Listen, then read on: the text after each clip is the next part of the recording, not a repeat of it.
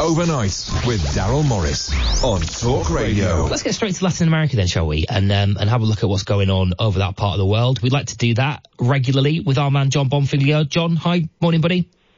Good evening, Darryl. How are you? I'm very well, thank you. Yes, I'm um, I- I'm good, but I think we kind of watch with intrigue uh, a political system over here that is certainly strained. Uh, political systems in your part of the world, um, Jon, that are, are really coming up against it.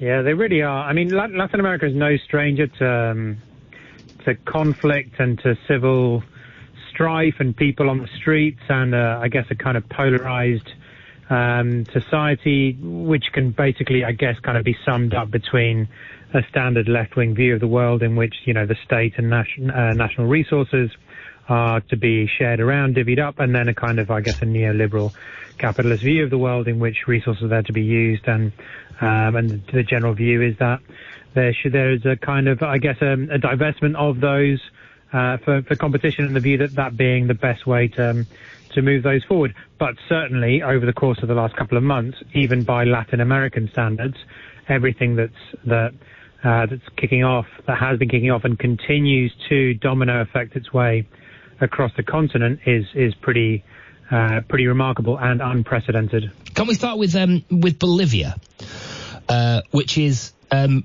a really fascinating case, isn't it? We've kind of been following this a little bit uh, with um, with with half an eye, I guess, over the last couple of months. Um, but essentially, just in, in essential terms, the the, the uh, democratically elected president of the country replaced with a lawyer. Is that is that fair to say?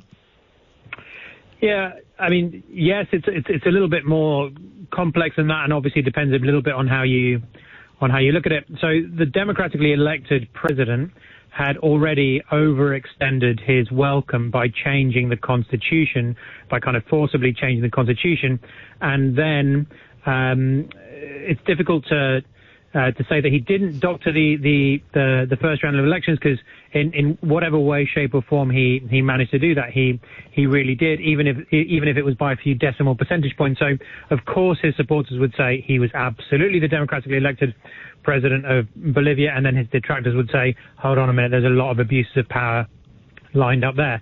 Long and short of it, he's in exile. He's out of the he's out of the equation, and he's causing you know, trouble or enhancing freedom from abroad, again, whichever way you want to look at it. And then in a, in a local context now, what you, what you've got is an evangelical Christian that again, uh, you know, her supporters would say, well, she's taken the reins of power because of, because she, she had to, but her detractors would say, but she didn't even have a popular mandate. Um, she wasn't voted in, um, and she's been supported by, by the military and is essentially given them de facto license to kill. I mean, there's no other way to say that, really. On, on the streets, there's been two massacres of indigenous groups over the course of the last 10 days, uh, and she is now ruling by the rifle and the Bible and the crucifix. So I think less of an issue is the fact that she's a lawyer than that she's coming at it from the completely other end of the uh, of the political spectrum and uh, and the hope is that she will call elections because she's only an interim president. But the worry, the deep, deep worry is that she cites some kind of civil strife, civil turmoil, says that because of the, the situation on the street that she can't, she can't do this, she can't call elections, and she maintains an unsteady, violent hold on power. Right. Okay. How likely are those elections to happen? I mean, I think a bill's been signed, hasn't it?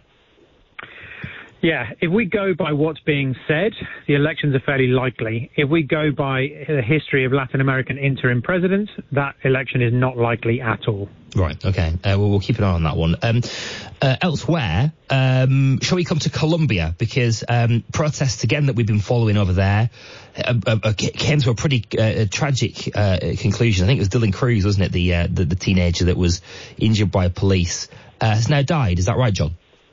He has died. Yep, he was he was uh, basically shot in the head. Whether it was a rubber bullet or a stun grenade, uh, it's unclear exactly what it was that he was he was hit in the head with. But he was on the on the day after he died, he was due to graduate from from university. I mean, the only good thing about this is that he his is the only death so far in the in the Colombian demonstrations.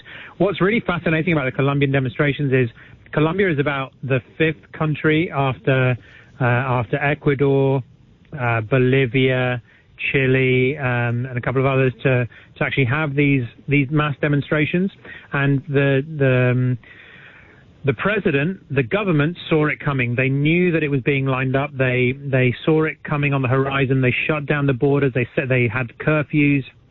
They sent riot police out onto the streets uh, ahead of time to try and curtail it. And the other interesting thing about the way that they've dealt with it is that, say, in a in a Chilean context where um, Piñera, for example, uh, for example, has not said anything remotely positive about the the injuries on the street. Far from it. He's he's called for the for the military to go back on the street and quell um, and repress the, the protests. Duque has gone completely the other end of the spectrum and is actually has been very apologetic um, about the death of Dylan Cruz. Um, he's speaking very quietly. He clearly knows that if he doesn't play his cards right, this is going to get massively out of hand. So he's being he's being very amelioratory about the whole situation in the hope that that it that it goes away. But tomorrow is now the sixth day of these mass protests, hundreds of thousands of people on the streets, and the fundamental reasons why they're there are not being dealt with, and um, and they're not going away anytime soon. Spoke to quite a few people in in Colombia and Bogota, especially over the course of today, and they just are continuing to organise to demonstrate tomorrow, and they're in it for the long haul. Mm. I think is, is, is it possible, Jon, as well, that they've got an eye on North on um, uh, Hong Kong as well, and Carrie Lam's reaction to protests in that part of the world. Uh, and Carrie Lam probably, I think it's probably fair to say, being an example of how not to govern protests. Yeah, I, I think the, the Hong Kong example is, is fascinating, and and to some extent her hands are tied as well because she's got like like she's not really she's in control, but she's not really in control. But I think in the globalized world in which we in which we live, for sure, all of these news stories uh, carry from country to country, and there's no way that this domino effect of protests that that is um, is taking place right across Latin America, although they have some similarities, uh, there are obviously local differences, but they are all watching what took place before, and without a shadow of a doubt, the Hong Kong situation absolutely has set a precedent for what is achievable by ongoing mass civil disobedience. Yeah. Um, can we come to Uruguay as well? That seems, um, a, a, a, I'm probably right in thinking a little bit more, a little bit calmer in terms of the political landscape, but an election nonetheless. Yeah, and um, and, and Uruguay actually, if we cross-reference again to to Bolivia and what took place there after the first round of a very close election, where you know both sides declared victory and essentially has caused a massive schism in society. Uh, there's less than a percentage point that has that is separates the two um, the two potential presidential candidates, and their rhetoric could not be more different to what took place in Bolivia. So they're both saying, look. Um, you know, whichever way this ends up coming out and whoever's president, um, essentially it's a, the public is split and therefore we need to work together. Uruguay is, is obviously a Latin American country, a small Latin American country in the southeast of the continent, largely islanded between the massive partner of Brazil to the north and Argentina to, to the south, but for a long time now has been uh, kind of a, a bastion of, of progressive politics, was the first country to legalize marijuana in in 2013, oh. uh, same-sex marriage, mm. Um, abortion rights for for women and the like. So in in many ways, it's been at, at the at the left uh, the leftist liberal end of the of the spectrum, in contrast to many of the other um, largely Catholic ruled uh, countries. Um, but yeah, the election took place on Sunday, and it does look as though there is a there is a change of power. The right wing, almost kind of John F. Kennedy-esque candidate who comes from a political family, and he's handsome and he's in his early 40s, has a has a beautiful wife. It seems as though he's going to he's going to win out and is the first um, rightish centre president uh, in in a 15 year period. Also worth saying, however, that even though he is of the right, Uruguayan politics is basically centre left. Like you, you could argue in many contem- you know many modern democracies whether you've got a left wing or a right wing um, government in place that largely there's been a rightward drift, whereas Uruguay actually is a is an is a is a is a different case study, and and the politics of Uruguay have continually shifted towards a centre left over the course of the last the last 20 or 30 years. Right. And so, um, a percentage point between them, what was the process now begins, I suppose, in terms of declaring who a winner is? Uh, that's gone to court, hasn't it? How's that playing out? Yeah, so we're down to the last, I think, 4% of ballots to be counted, and then probably what's going to happen is there's going to be a recount of certain ballots. At, at this point, I don't see there being anybody, you know, declaring illegality or, or tampering with, with a vote system. I think it's just going to be very, very close, and it is a mature, uh, settled democracy. So I think they're just going to go through the process, work out who's actually won, and then uh, I don't see anything bar, barring a, um, barring a calm handing over of power if that's what ends up happening uh, between between the two parties. The, the difference currently, I'm reading here, is apparently 26,666 votes as it stands. yeah, tiny, absolutely. I mean, Uruguay's not a, Uruguay's not a big country anyway. Like, it's a really small country. It's based around, its economy is based around uh, farming and tourism. It's actually one of the real big success stories of the last 20 years in a in a Latin America in a Latin American situation, ongoing growth since uh, since the financial crash of 2002, which wasn't really its fault anyway. It's largely to do with the Argentine problem, economic problems to the south, which uh, which caused that. And ever since then, it's tried to extricate itself from its dependency on uh, on Brazil and um, and Argentina. But it's certainly as, as about as as unified um, um, and mature democracy as you would get in in, in Latin America as as things stand. Mm. Um, what, what's what's the turnout in, in Uruguay? What kind of numbers? Do you know off the top um, of your head? The, the, yeah, the turnout is pretty high. I mean, ordinarily, I don't know specifically for for this election, but the turnout, but um, ordinarily would be in your kind of high 60s um, percentage points. I mean, people are, are pretty invested in in these political processes. Everybody kind of knows somebody who is part of the process, so it's it's almost like I, I guess I mean I, this is going to be a terrible example, but imagine that you know you had an election in Guernsey. Say uh, people tend to turn out because you know, there's, there's, a cousin or an uncle or a granddad that's involved. So right. you get out and you do, you, you, do your thing. Otherwise, Christmas is going to be a nightmare. Very good. I like that. Um, all right. So sticking with protests for a minute. There's another couple of stories I want to move on to as well, Jon, but just sticking to protest at the minute, uh, because the, uh, global protests against, uh, violence against women, um, have been, uh, pretty stark these last couple of days. This has grown out of places like Mexico, hasn't it? It has. Uh, it is definitely an international um, day for the elimination elimination of violence against women. So France had very marked. Uh, very marked protest as well. It's not exclusive to Latin America, but I think for sure um, Mexico, in particular, over the course of the last year, has been at the spearhead of these of these demonstrations. The green bandana demonstrations are kind of pro-abortion. The purple bandana, the um, not one more uh, women to be women to be killed demonstration. The glitter protests of about six months ago, and there's this kind of new wave of a new generation of of young women, predominantly in Mexico City, but really right across Mexico, that are saying this is not how things should be. We cannot be losing our sisters at a rate of 10 a day. It can't be right that one in every two women in a relationship suffers some kind of um, interracial uh, in, interrelationship abuse in in that context, and they're turning out to the streets and they're making their their voices heard. And what's become a really interesting point of tension recently is that in the first few protests to take place, there was some vandalism um, imposed on on certain monuments, certain famous monuments in in Mexico, and the general reaction against that was to say, uh, look, can you go out and protest, but can you not damage property?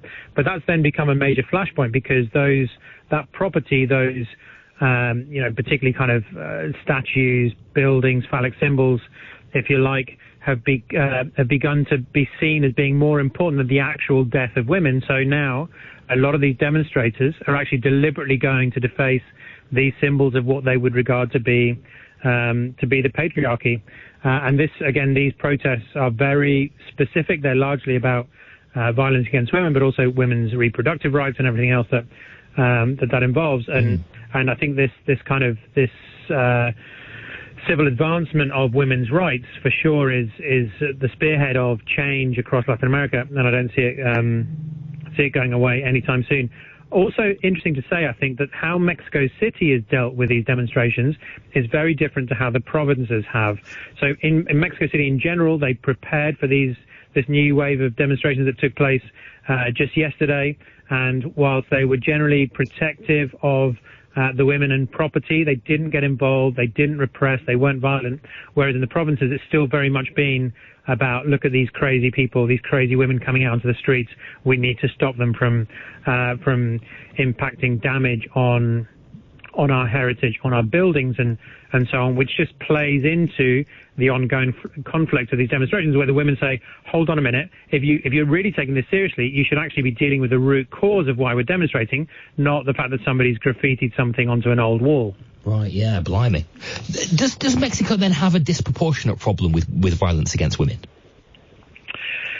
Um, I think the the statistics are fairly horrific for sure here, but equally, I think that's also because you know it's a standard. Um, development of, of rape cases internationally over the course of the last 20 years is numbers have increased exponentially. But is that because rape and violence against women has increased, or is that just because there's better measures of it and people are more comfortable with with coming forward? I think Latin America has a general problem with it. Uh, I would actually say it's, a, it's an international problem. I've got a friend in, in Glasgow, you know, who, who supports Rangers, and and he always tells me about the stats of, of what happens mm. uh, to women when Rangers lose, or mm. when Celtic lose, or whatever it might be. So I think that the there's there's two issues I would say here. There's there's the the impunity of violence against women in a social context on the streets, and then there's what happens behind closed doors. I think the world has a problem with it. Latin America has a very peaked problem with it, but um, is it culturally something which is only just coming to light and being frowned upon? I think uh, we are definitely at the beginning of um, of these these actions and these, these cultural changes which are which are being voiced on the streets of Mexico and Latin America right now. Okay, interesting. Um, there's a story out of Argentina as well, Jon, that's really interesting. A court has sentenced two Roman Catholic priests to more than 40 years in prison for sexually abusing uh, deaf children at church school. What more can you tell us about this? Yeah, I, I wish it was an isolated case. I wish I could say to you, you know, this is some rogue priests and this is the only time that it's that's happened, but unfortunately, this continues the Catholic Church's um, culture, not just of uh, allowing these things to happen, but turning a blind eye um, and valuing the uh, the importance of Catholicism and the priests within a brotherhood more than uh, than the victims. This is definitely not a new story. It's uh, the you know the 767th example of how the Catholic Church has institutionally behaved uh, over a period of time. And uh, it, it, of course, it's particularly marked in Latin America because Latin America is a predominantly Catholic uh, continent where the Catholic Church still hold, absolutely holds um, holds force. I mean, just going back to the conversations we were just having just now about the feminist demonstrations, for sure, one of the major voices anti those demonstrations is the voice of the Catholic Church. I mean, these these women who then go into church on a Sunday are going to be here, are going to hear about the wrath of God coming down on them and what they should not be should not be doing. And and it, even though that that power perhaps is fracturing a little bit, the power and control that the Catholic Church evidences on. Um, on civil society right across Latin America is very, very palpable. Yeah, quite blimey. Um, all right, listen, we, we, we're running out of time, Jon, but I really wanted to talk to you about Havana um, because uh, this celebrate. I think it was it is it 500 years? I think it is of of, um, of its since its foundation that was celebrated last week. Yep, yep. Uh, we're we're around about the time when. I mean, it's like the Columbus Day, you know, the renaming of all these these things. But uh, obviously, 1492 was when the first arrivals took place. But then, over the course of the Caribbean, you know, as people increasingly came over, there's then the kind of 500 year celebrations, which have been happening now for the last 20, 25 years, and will continue to take place depending on where you are in in Latin America for the next 20, 30, um, 30, 40 years, and where 50 years ago even there would have been a general celebration of civilization Spanish European civilization landing in um, in the uncivilized Americas. Now there's definitely a different questioning of what these of what these things mean, um, and a divesting of of that standard narrative and a questioning relating to the, I mean, basically the genocide that was visited down on the peoples here, whether that was due to direct violence in terms of death at the end of a sword or a spear, or trampled under a horse, or mm. uh, the millions of people that died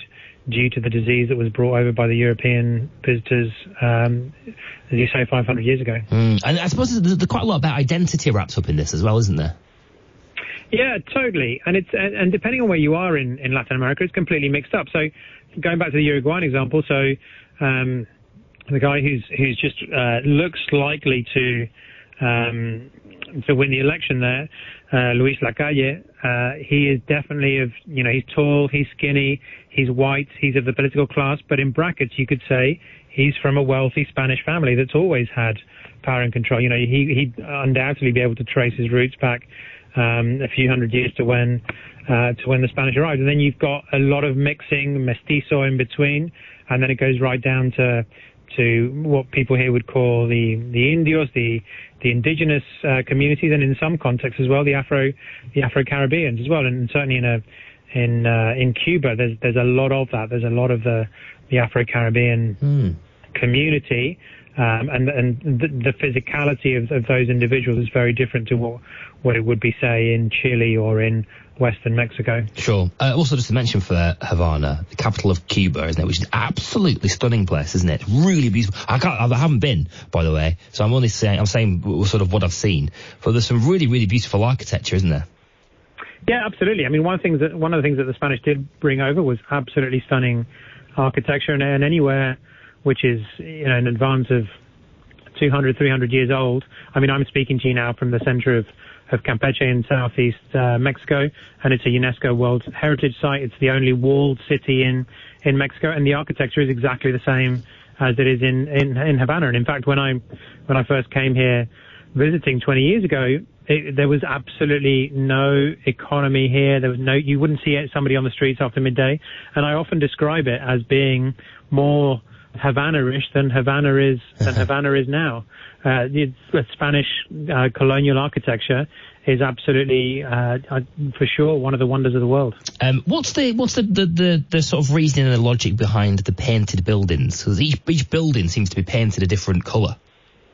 They, they are, and actually, as you speak, I'm I'm on one of these streets now with with these these buildings all painted a different uh, color. There's, if I can paint a picture, there's there's almost a sort of Victorian lights sticking outside of them. Dusk has just just come down, Mm, um, and th- there's a vibrancy and color to life in Latin America, uh, which has always which has always been the case, and um, and certainly sort of stands out and, and has always stood out. It's not relevant to a particular cultural trope. Um, it's just what what was always the case, and and for sure, when you first come over somewhere like this, it may seem garish or or over the top, but it's just a a really standard, beautiful evincing of. Um, of the exterior of, of, of buildings, and actually, you know, a lot of people would say, like somebody who walked through Birmingham, say say somebody from Mexico um, would walk through Birmingham, they'd- they'd say, "Why is everything so grey?" And for them, it would be equally strange, but just in reverse. Yeah, quite. Yeah. Well, it's beautiful. It's like Balamory. It's gorgeous. Um, Jon, thank you so much for uh, for being with us this morning. Lots to get our teeth into there. Uh, so thank you very much for all your insights. As ever, appreciate it, Jon. Good man.